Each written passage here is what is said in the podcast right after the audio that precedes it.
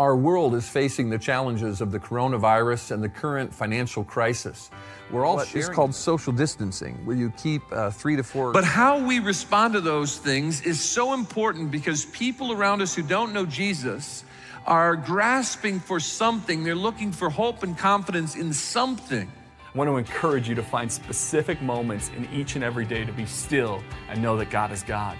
To turn off your TV and to turn off your phone. We, right now, as a church, are seeing incredible opportunities for the gospel. Even though we've been doing ministry differently and we didn't close, You have a Father in heaven who loves you more than you could possibly know. a lot of tension in our culture, a lot of disagreement. It's important for us to understand what Jesus meant and why he said we didn't have to worry.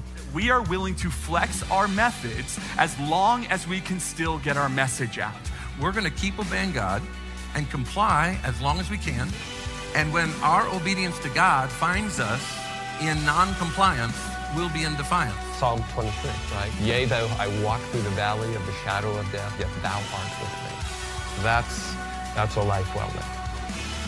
I'm very thankful, of course, for my salvation. I'm thankful for Jesus who died for me and gave me hope. And when we rest our hope in God's love gift of Jesus Christ, we put our hope in God's unfailing love. gone up to over $2.8 million received for our Christmas offering this year. Some of those good causes and movements are calling on the church to have a different mission. When I think the Church of Jesus Christ needs to be crystal clear about the message of the gospel and crystal clear about what it is that we do as the followers of Jesus Christ, we make disciples who live and love like Jesus for the honor and glory of God. What a great review. What a great review of a challenging year, and things begin to uh, feel a little more normal all the time. And as more folks get vaccines and some of the orders are lifted this week, I know things will begin to change more and more. And gives us a great opportunity to welcome others onto our campus. You can invite guests to be with you. And if you're uh, not comfortable or they're not comfortable or able to join us on campus, our online services are going to continue to uh, be, uh, I think, just a wonderful way for people to connect with us.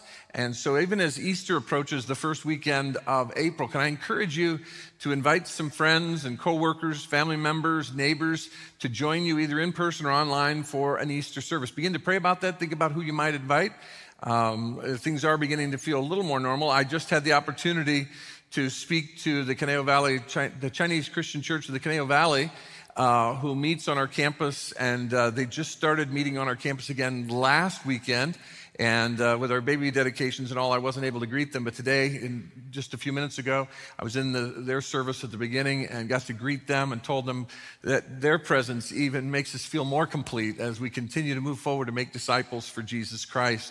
And again, Easter's coming and a great opportunity for us to share with others the availability of our services in person or online. I want to mention one other thing to you, and that is that um, uh, various social media platforms that I'm on, uh, there are often folks who pretend to be me and create fake accounts.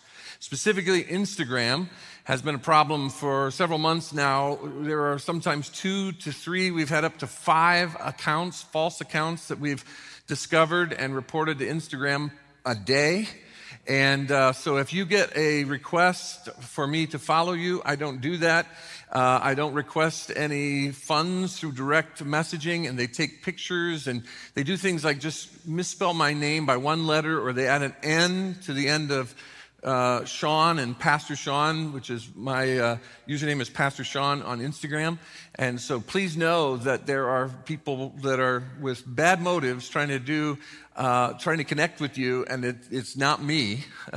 you can follow me, uh, and again, Instagram is Pastor Shawn. It's that simple. Uh, but be aware of that, and I'm sorry that's happened to a number of you, and we report it every time. Now, we live in a world where there still are challenges we face, even as we emerge from the COVID pandemic and things seem to be uh, being restored more and more. We do live in a world full of challenges. Uh, we live in a nation where we have a very robust econ- economy. For 150 years, the United States has had the strongest economy in the world since 1871. Even through the Depression and through ups and downs, our economy is the strongest. Before COVID, annually, our economy here in the United States generated $21.4 trillion. The next largest economy is China, and it came in at 14.1 trillion. And a distant third is Japan at 15.1 trillion dollars. You can just see how uh, blessed our nation is, and yet um, it is a, a, a, big disparity between those who have and those who don't have. The top 10% of the United States control two thirds of all the assets. The top 1% controls one third of all the assets in our nation. And yet we still have challenges here. There are 11 million children in poverty in the United States. Out of 75 million kids, there are 11 million children in poverty. Uh, one in six children don't know where their next meal is going to come from in the U.S. Uh, we are a nation that has challenges. Then you step back and look at the whole world and the blessing of wealth and and again, there's disparity there. The top 1% controls 45% of all the assets in our world. The 22 wealthiest men have more wealth than all the women on the continent of Africa. There's 683 million women in Africa, and the 22 richest men in the world have more wealth than those women. 10% of the world's population lives on less than $1.90 a day. That's significant because the United Nations and World Relief Organizations identify $1.90 or less. If you, ha- if you, you have $1.90 or less to live on each day, you live in extreme poverty. And so, about 780 million people today on our planet are living in extreme poverty on less than $1.90 a day. And this last year of the COVID crisis, due to the pandemic, the number of people who will fall into extreme poverty has grown for the first time in over 20 years. There have been decades of extreme poverty, the number of people in extreme poverty around the world going down, and now it is exponentially climbing because of the lockdowns, the economic difficulties, uh, the challenges that COVID brought our world. 150 to 250 million more people will fall into extreme poverty by the end of 2021. That means there will be nearly 1 billion people, right around 1 billion people, who will live on less than $1.90 a day. These are some startling statistics about the, the needs of our world and the resources that our world has. There's also a giant spiritual need in our world today. There are still many who've never heard the name of Jesus and they don't know that He loves them and came and died for them. Two billion people have never heard the name of Jesus in our world. Two billion out of the 7.8 billion people in the world have never heard the name of Jesus. 90% of the unreached, the people who have never heard the name of Jesus, live in places resistant to the gospel, places where either it's a dictatorship, a form of government, or a, a, dominant world religion that, that doesn't allow or drives out the witness of Christ. There are over 500 people groups worldwide that have no Christian presence and no one attempting to teach them. 500 people groups. Generally, that's because the scriptures have not yet been translated into their dialect or their language. Now, if you just narrow down a little further, just take a nation like India that we've had some uh, great opportunities over the last several years to make an impact, to make a difference there. There are over 500,000 villages in India that have no Christian witness. Get this statistic there are 550 million people in India who have never heard the name of Jesus. Again, it's because of language and dialects, and there's so many different people groups within India. Now, you just sort of step back from that and you say, okay, why did you share all that with us, Shawn? To just show you that our world has great assets and great wealth, our country, and yet there are people who live in physical need and they're dealing with the temporary suffering of this world right now. And then there are people who don't know Jesus and they face eternal suffering separated from God in a place called hell and they need to hear about Jesus. The needs of our world are great. And God blesses his people, the followers of Jesus Christ, to make a difference in terms of the temporary suffering and the potential eternal suffering of folks through the things he gives us as resources. If you turn your Bibles to James chapter 5, we're going to continue our study of this Wonderful New Testament book. James writes, and as he writes, and we saw in the last part of chapter four, he talks about the danger and the trouble we can have if we have a critical attitude or a controlling spirit. And now, as we get to James chapter 5 and verse 1, James, writing in the first century to Christians spread around the Roman Empire, he challenges them and he gives them a very sobering message in these six verses. A very sobering message. So today's message from this passage will be sobering for all of us. It serves as a warning. Look at James chapter 5 and verse 1 from the New International Version. Now listen, you rich people. Weep and wail because of the misery that is coming on you. Boy, this sounds like a great passage for us together this morning, doesn't it? Some of you are already saying, oh, it's the rich people. And surveys show that most people say they're not rich, but say their neighbors are rich. Being wealthy or influential uh, can be somewhat subjective, but in terms of the majority of the world, most Americans are wealthy. In terms of the, the, the uh, most of our nation, the people in our nation, uh, people in our region have wealth. And I'm not saying everyone who's hearing my voice online or hearing my voice in this room is necessarily wealthy or influential. But many of us are. Most of us are in terms of a comparative standard in our world. And James is saying, listen, rich people, pay attention. Now I thought this is pretty strong from James. Maybe, maybe the New International Version is just a tough translation of this from the New Testament Greek. So then I looked at the New Living Translation. This is what the New Living Translation says in James 5:1. Look here, you rich people, weep and groan with anguish because of all the terrible troubles ahead of you. Well, that didn't get much better.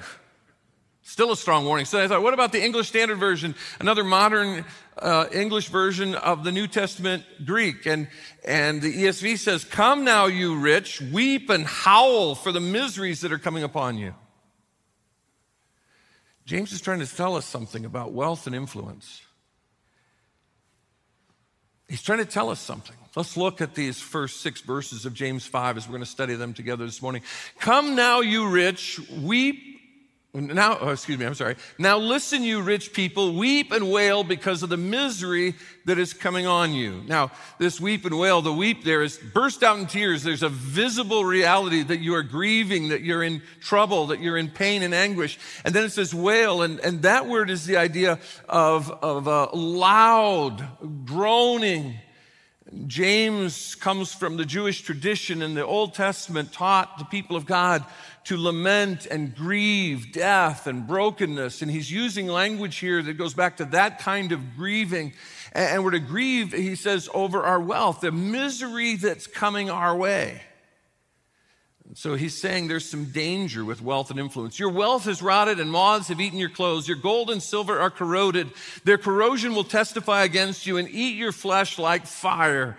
You have hoarded wealth in the last days. The last days are any, it's this whole period of time we're in from the time Jesus came the first time, went to be with the Father, and now he's going to return. The time between his first coming and his second coming are the last days in the broadest sense. And he's saying in these days, and we don't know when Jesus is going to come. It could be today.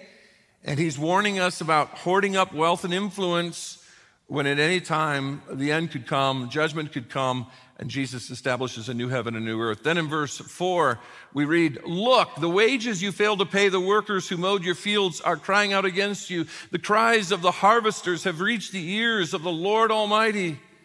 Verse 5, You have lived on earth in luxury and self indulgence. You have fattened yourselves in the day of slaughter. And then verse 6, You have condemned and murdered the innocent one who was not opposing you. He's saying you've, you've leveraged your influence to harm others, to, to do damage.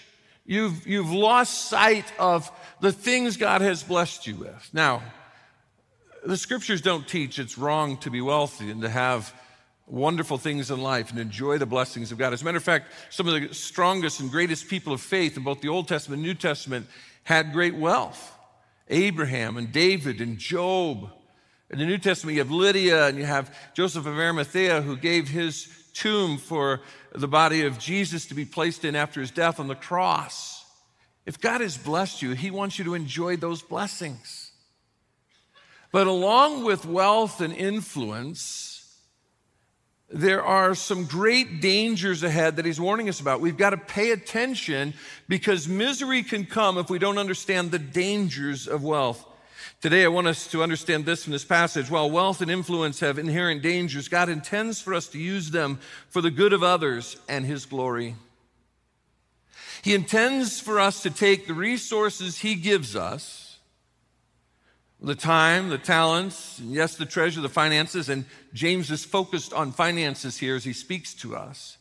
And they are to be leveraged for the good of others, to help them with their temporary suffering in this world and the aches and pains of those who, who live in extreme poverty, those who are hurting and struggling. And then we're to also leverage those resources to help people know how they can have eternal relief from the condemnation that's coming through faith in Jesus Christ. I want us to look at three dangers that come up in this passage as James warns us with this sobering text of Scripture. Danger number one is hoarding God's blessings. Hoarding God's blessings. Every good and perfect gift, James said early in the book, comes from the Father above. It is God who gives us the health, God who gives us the education, God who gives us the mind, the, the body, God who gives us the opportunity to make money. He is the one who blesses us. And again, there's nothing wrong with wealth and luxury and, and, and success, having influence. But there is an inherent danger that we can hold on to this stuff when God indeed blesses us, partially not only for our enjoyment, but also for us to be a blessing to others.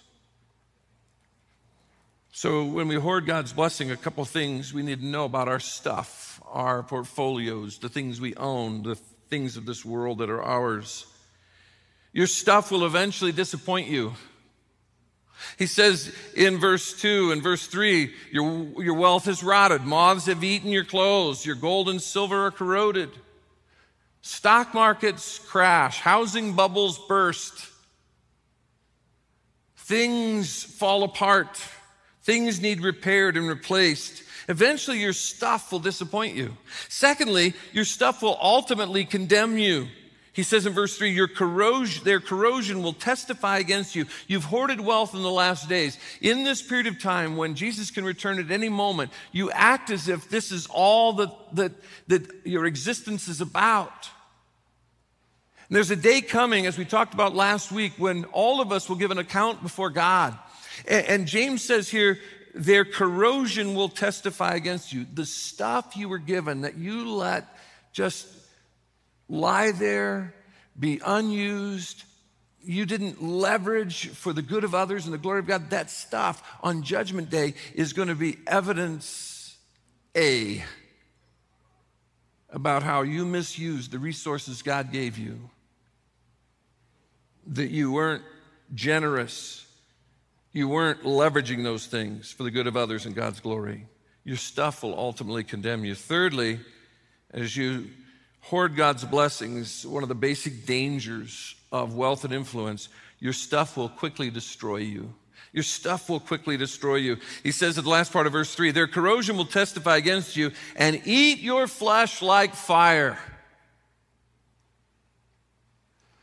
You know, the more cars you have, the more homes you have, the more stuff you have, the more investments you have, the more time it takes. And the stuff that you think is yours, all of a sudden at some point you realize you are your stuff's thing, right? Because you got to shine it, you got to clean it, you got to repair it, you got to keep it up. And so the more things we have and the more things we hold, the more our stuff becomes our slave master. It'll ruin your health. It'll ruin your, your mental health. It will quickly eat at you like fire. Your stuff will quickly destroy you if you fall into the danger of hoarding and holding on to things and not see yourself as this conduit of blessing from God to others. Your stuff will eventually disappoint you, it'll condemn you, it'll destroy you if you just hold on to God's blessings tightly and clutch them tightly, you don't have an open hand of generosity. I like how Will Rogers put it. Too many people spend money they don't have to buy things they don't want to impress people they don't like. Jesus said it this way in the Sermon on the Mount Do not store up for yourselves treasures on earth where moths and vermin destroy and where thieves break in and steal, but store up for yourselves treasures in heaven where moths and vermin do not destroy and where thieves do not break in and steal. Not just should we be investing in the now, which is a part of the last days, knowing that judgment is coming, we need to be investing in the things that will last.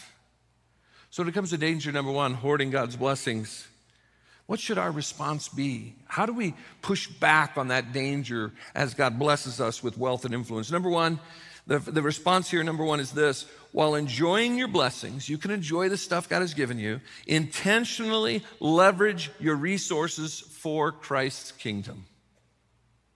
While enjoying the blessings. It's not wrong to have cars or homes or stuff or a portfolio, but you need to intentionally, not just ease your conscience with writing a check to the church or to a mission or to a cause, but be serious before God and say, Am I giving what you gave me to give? Am I giving what you gave me to give? For some of us, it might even be clean out our closets and give some of the clothes to Angel Threads Ministry here, to the Ventura County Rescue Mission. It might mean you change your patterns. Maybe when you're just to break out of the mold of thinking about yourself and holding on to things, maybe each time you go to the grocery store between now and Easter, pick up a couple of extra uh, non perishable items and drop them off for our food pantry here. Maybe there's something the Holy Spirit will show you today or in the next week as, as He works in your heart through this passage that you need to sell and, and use those resources to invest in Christ's kingdom. I don't know what it'll be for you. God will work in your life differently than mine, but I do know this. I like how Randy Alcorn says it God expects us to be a river of His blessings, not a reservoir of them. You're either a river of His blessings or you're a reservoir, and a reservoir grows stagnant over time. That's not what God wants for you. That's not where joy is in the blessings of God. Leslie and I bought our first home uh, when I was in the first church I served in as an assistant pastor at a seminary, Limerick Chapel in Limerick, Pennsylvania, near Valley Forge. We bought our first home. We bought it from a, a man who'd been a missionary to China, and then he had been a pastor in the United States uh, for years. And they lived in this home. They were now in their middle 80s, Harry and Velma, and they uh, they wanted to sell this home to us, and we wanted to buy it. They were going to hold the mortgage for us, and so we were negotiating and and um, this home was a beautiful home, a square acre of land. They planted a bunch of roses and fruit trees. It was a great piece of property, and they were willing to help us uh, get into it. They were having to leave their home and go to assisted living because of their own health needs. It become way too much for them. This home had a two car garage, then it had a mechanic's garage, then it had this large carport like garage, then it had two sheds and a garden shed. And they were full to the gills with stuff. They had been raised and come of age in the Depression era. And so they had kept, he kept every brake pad he ever took off a car. He had every spark plug from every car he'd ever had in the garage. They had shoes, all kinds of shoes that they and other family members had worn, and they'd put them in these, these uh, old grocery, brown bag grocery bags in one of the sheds. Thousands of shoes. And so we made our offer on what we would pay for the house, and they were promising to hold the mortgage, and their response was, No, we want this amount. And we were disappointed because we couldn't go that far, and so we thought this was slipping away. And then one of their grown adult children called and said, Hey, mom and dad will take your offer on one condition. I said, Well, what is that? You keep all the stuff that's in the house. I mean, you don't have to keep it, but it stays in the house. We're not cleaning out the house. You take it as is. So I thought, how, how bad can that be? Okay, we'll do it. And we did. And I found those shoes, and some of them weren't that bad. Some of them could have been given to somebody, but he was, he was clutched by fear and insecurity. And sometimes we get in fear and insecurity. It's not wrong to plan for retirement. It's not wrong to plan savings. There's also there are biblical principles about that. The biblical principles about planning for an inheritance for your children and your children's children. There's nothing wrong with those kinds of things. But sometimes we, we get into this hoarding mode, not just of stuff, but of our finances. And God wants it to be a channel of blessing to others. And some of these shoes were in such great condition originally, they could have been used. It took me 17 big trash cans just to get the shoes out of the garden shed. One day, Harry stopped by and he said, How you doing? And he wanted to look around. He looked at the shed. Where'd all the shoes go? Well, I threw them away. Oh, some of them weren't that bad. You, they could have been worn. And I said, But you held on to them so long. There were rats in there. They'd been chewed up. They were rotting. Spiritually, that's kind of what we do when we see ourselves as reservoirs of God's blessing rather than rivers of His blessing. There's a danger in hoarding God's blessings. Ask yourself, before the Lord, not, not, between me and you or you and anybody else, but you, you and your spouse, just say to God, Are we giving what you gave us to give? See what God tells you.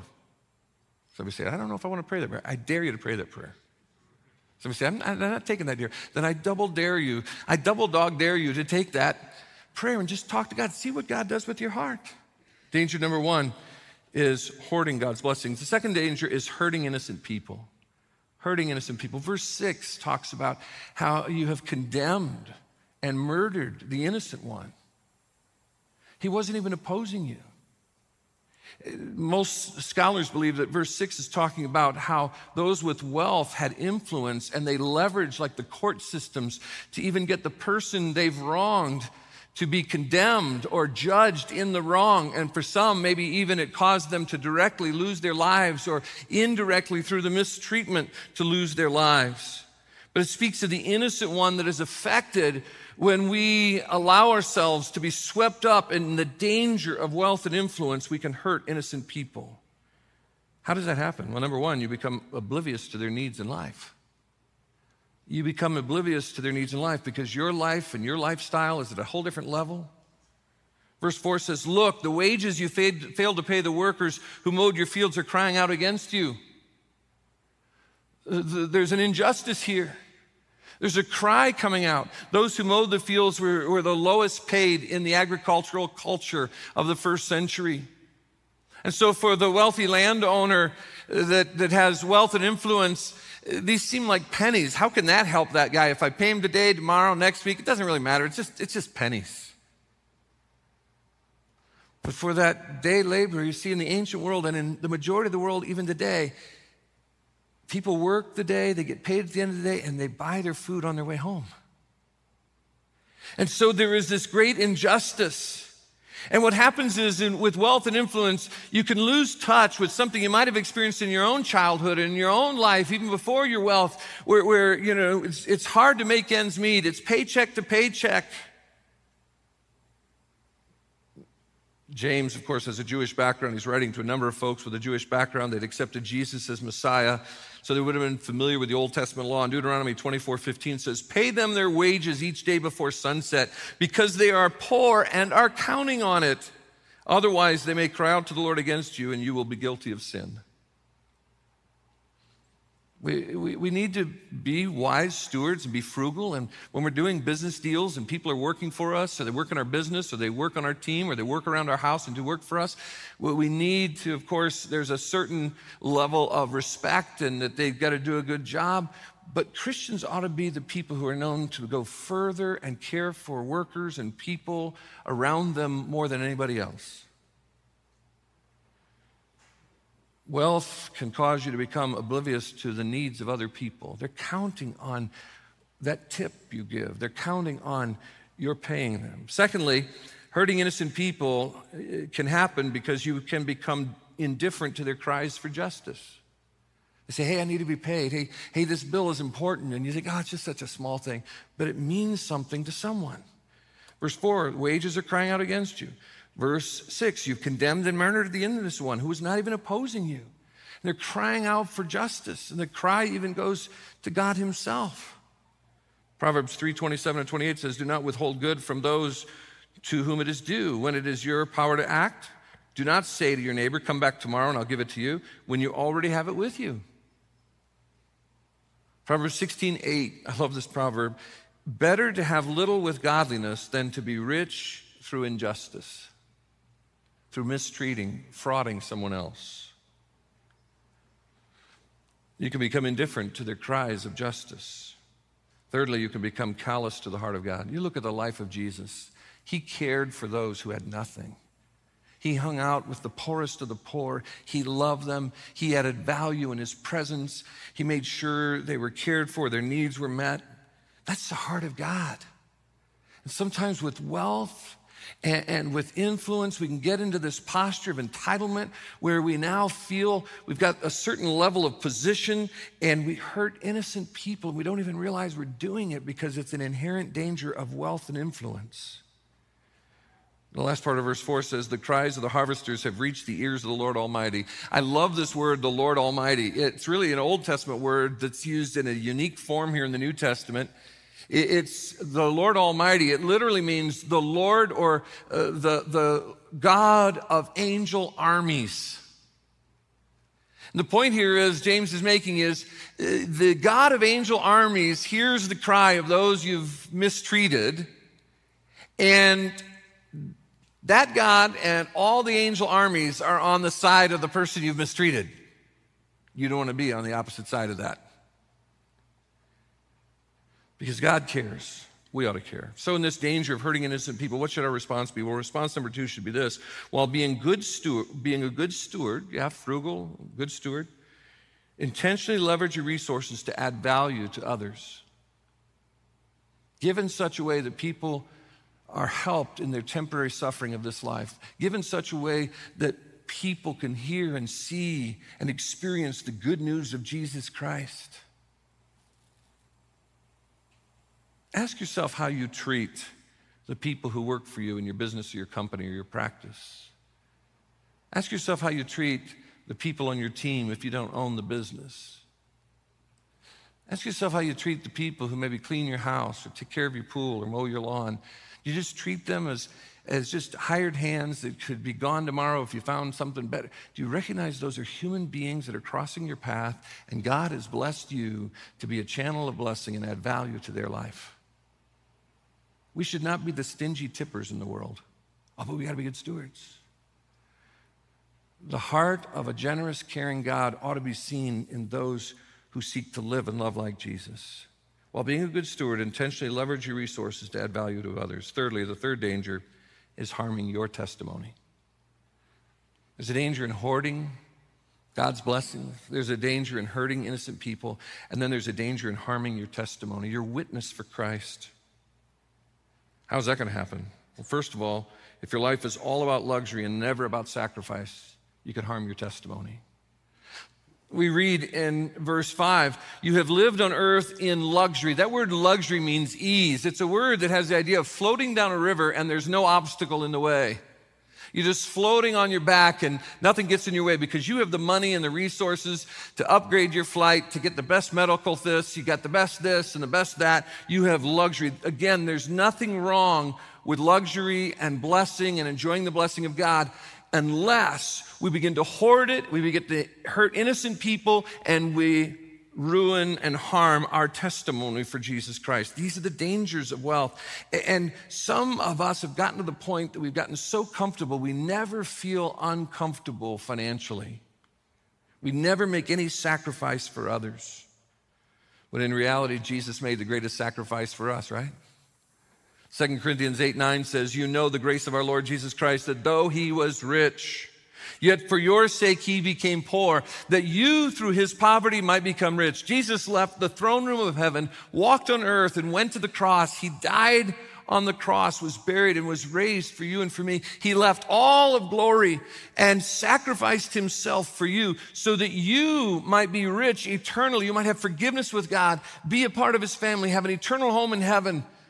He did that sacrifice. He became poor for you so that you could be rich in God forever. We're not talking about the prosperity gospel here that you're going to be healthy and wealthy and you never have any problems. That's not what Jesus promises us, but He promises us that we're God's child we put our faith in Him. If you haven't put your faith in Jesus and you haven't come to that place where you've rested in His sacrifice for you to give you a relationship with the God who made you, do that today. Maybe you've come to that point recently, or maybe right now you're just in your own mind said, okay, God, I get it. I, I, I, see the sacrifice of Jesus and I'm putting my faith in Christ. We want to celebrate that with you. We'll have a care team member down front after the service you can talk to. Maybe you have questions, I'll answer your questions. You can also just text the name Jesus, just the name, the one word name, Jesus, to the number on the screen. And um, especially helps for those of you online who can't come down and see that person. You can text the name Jesus, we'll, we'll follow up and encourage you in your walk with Christ to know what it means to be rich in Christ as you walk with Him. And then, child of God, we're called not to a life of ease. Jesus said in Matthew 16, Whoever wants to follow me must deny themselves, take up their cross daily, and follow me. It's not a life of ease, it's a life of faith. When's the last time you gave, uh, you felt it? You say, Well, I've got so much. I, when's the last time you gave where you felt it, but it impacted many lives? We'll harm our testimony when it's all about luxury and never about sacrifice. We harm our testimony when it's all about ourselves and not about others. When it's all about me and not about other people. It says in verse 5 You have lived on earth in luxury and self indulgence, just about you what makes you happy, what makes you comfortable. And when you hear about the hurting needs of people in our world and in our country, both the physical and spiritual needs of people today, and they need the hope of Christ, you, you just sort of step back and say, uh, they got to make it on their own, and it's all about you and your comfort, and you don't consider the needs of others. It's so dangerous to be at that place. But wealth and influence can get us there. Philippians 2, 3, and 4 says, Do nothing out of selfish ambition or vain conceit. Rather, in humility, value others above yourselves, not looking to your own interests, but each of you to the interests of others. Thirdly, we harm our testimony when it's all about today and never about eternity. That's why he says, You hoard up things in the last days. In verse 5, he says, You fatten yourselves in the day of slaughter. See, they'd have a cow or a sheep, uh, some livestock. They're all out in the fields, and, and they know there's a family uh, big meal, banquet feast coming. Maybe it's a holiday. And so they take one of those animals that's going to be the main course in the meal. They take one of those animals, they put it in another pen where the grass is really green. They give them the best of grain. And man, this animal just eats it up. Thank you for giving me my own pen with the green grass and all the grain. And the animal has no idea the day of slaughter, the day of judgment is coming. And he says, when we're caught up in our own self indulgence and our own luxury, and it's all about us and not about others, and it's all about today and not about eternity, we're like that fattened calf and we're just eating everything up, but we don't understand we're going to give an account. How we use the blessings God has given us to bless others. Paul would say it in 1 Corinthians 3 that we're going to face judgment before God one day. It's going to be like a consuming fire. And everything we've done in our lives are going to be put in that fire. And the stuff that was, that was all about self and all about this world and, and was all about our luxury, it's going to be burned up like wood, hay, and stubble in that refining judgment fire. But the stuff we did that impacted a life, that impacted a life for even eternity, the stuff we did in Jesus' name, that's going to last beyond that refining fire. And those things come out of that judgment as gold and silver and precious jewels, Paul said in 1 Corinthians 3. How about you? What are you investing in the now of these last days? Are you like the fattened calf you understand you're going to give an account for what God has given you? Is it all about today and never about eternity? We need to give in such a way that we give in sacrifice. We need to give in such a way it's about others. We need to give in such a way it's about eternity and not just today. So, what's our response to the danger of harming our own testimony? Response number three while living on earth, intentionally leverage your resources to last beyond Judgment Day. Make sure you're investing in things that will last beyond the day you stand before Jesus. When was the last time you gave and felt it? It, it, it, it was a sacrifice. When was the last time you gave and no one knew because it wasn't about you, it was about others? When was the last time you gave so that it relieved the temporary suffering and the eternal suffering of, of others in Jesus' name? Paul was very direct to a young pastor in telling him how to handle the wealthy people in his church. Listen to the instructions from the Apostle Paul to Timothy, who was the young pastor at the church of Ephesus. He says this Teach those who are rich in this world not to be proud and not to trust in their money, which is so unreliable. Their trust should be in God, who richly gives us all we need for our enjoyment. Tell them to use their money to do good. They should be rich in good works and generous to those in need, always being ready to share with others. By doing this, they will be storing up their treasure as a good foundation for the future so that they may experience true life in eternal life. Enjoy all of heaven, when we take all of whatever rewards we receive, the gems and the crowns, and we throw them at Jesus' feet because it's all about Him. Notice the strong language. Why? It's because God is greedy? No, God is gracious. He blesses us so we can be a blessing to others. The problem is there are dangers with wealth and influence. We can, we can hoard the blessings of God and we become a reservoir versus a river. We can hurt innocent people, mistreat the people that work with us regularly and we can hurt our own testimony for Jesus Christ because it's all about our luxury and it's not about other people's needs. We need to intentionally leverage our resources to last beyond Judgment Day. March of 1947, the police got an anonymous call from a man who said there was a stench coming from a brownstone on Fifth Avenue. So the police went there and they tried to get in, and it, they couldn't get in the first floor, so they had to break out a, uh, second floor window because there was so much junk in this house. Now, neighbors knew that two brothers in their 60s lived in that house. Their mother and father lived in that house, and they'd never been married, these two brothers. One was a lawyer, one was an engineer, well educated, very wealthy people. But a, about a decade and a half earlier, the one brother, Homer Collyer, had gone blind. And at that time, then, the two brothers kind of became hermits in their home and they kept amassing more stuff in this house. And people didn't see them, but people knew they had wealth. There were rumors that they had stocks and jewelry and cash in the house, and the Collyers knew this. And so, with all this stuff, tens of thousands of newspapers and, and up to a dozen pianos and x ray machine and all kinds of stuff from floor to ceiling, they had all this stuff, and they had made all these little like nests where they lived in this house. And as Homer's health uh, failed, Langley took care of him and would use little tunnels to go get him food and bring it back through the house. And Langley, who was an engineer, had set up various booby traps in the house so if intruders came, stuff would collapse on them and kill them. So after five hours of trying to dig through this stuff, they follow the stench to one of these little nests and they find Homer Langley dead. He'd been dead over a week. But they can't find his brother. A nationwide search started that maybe the brother had killed his brother and abandoned him, and they're looking for Langley.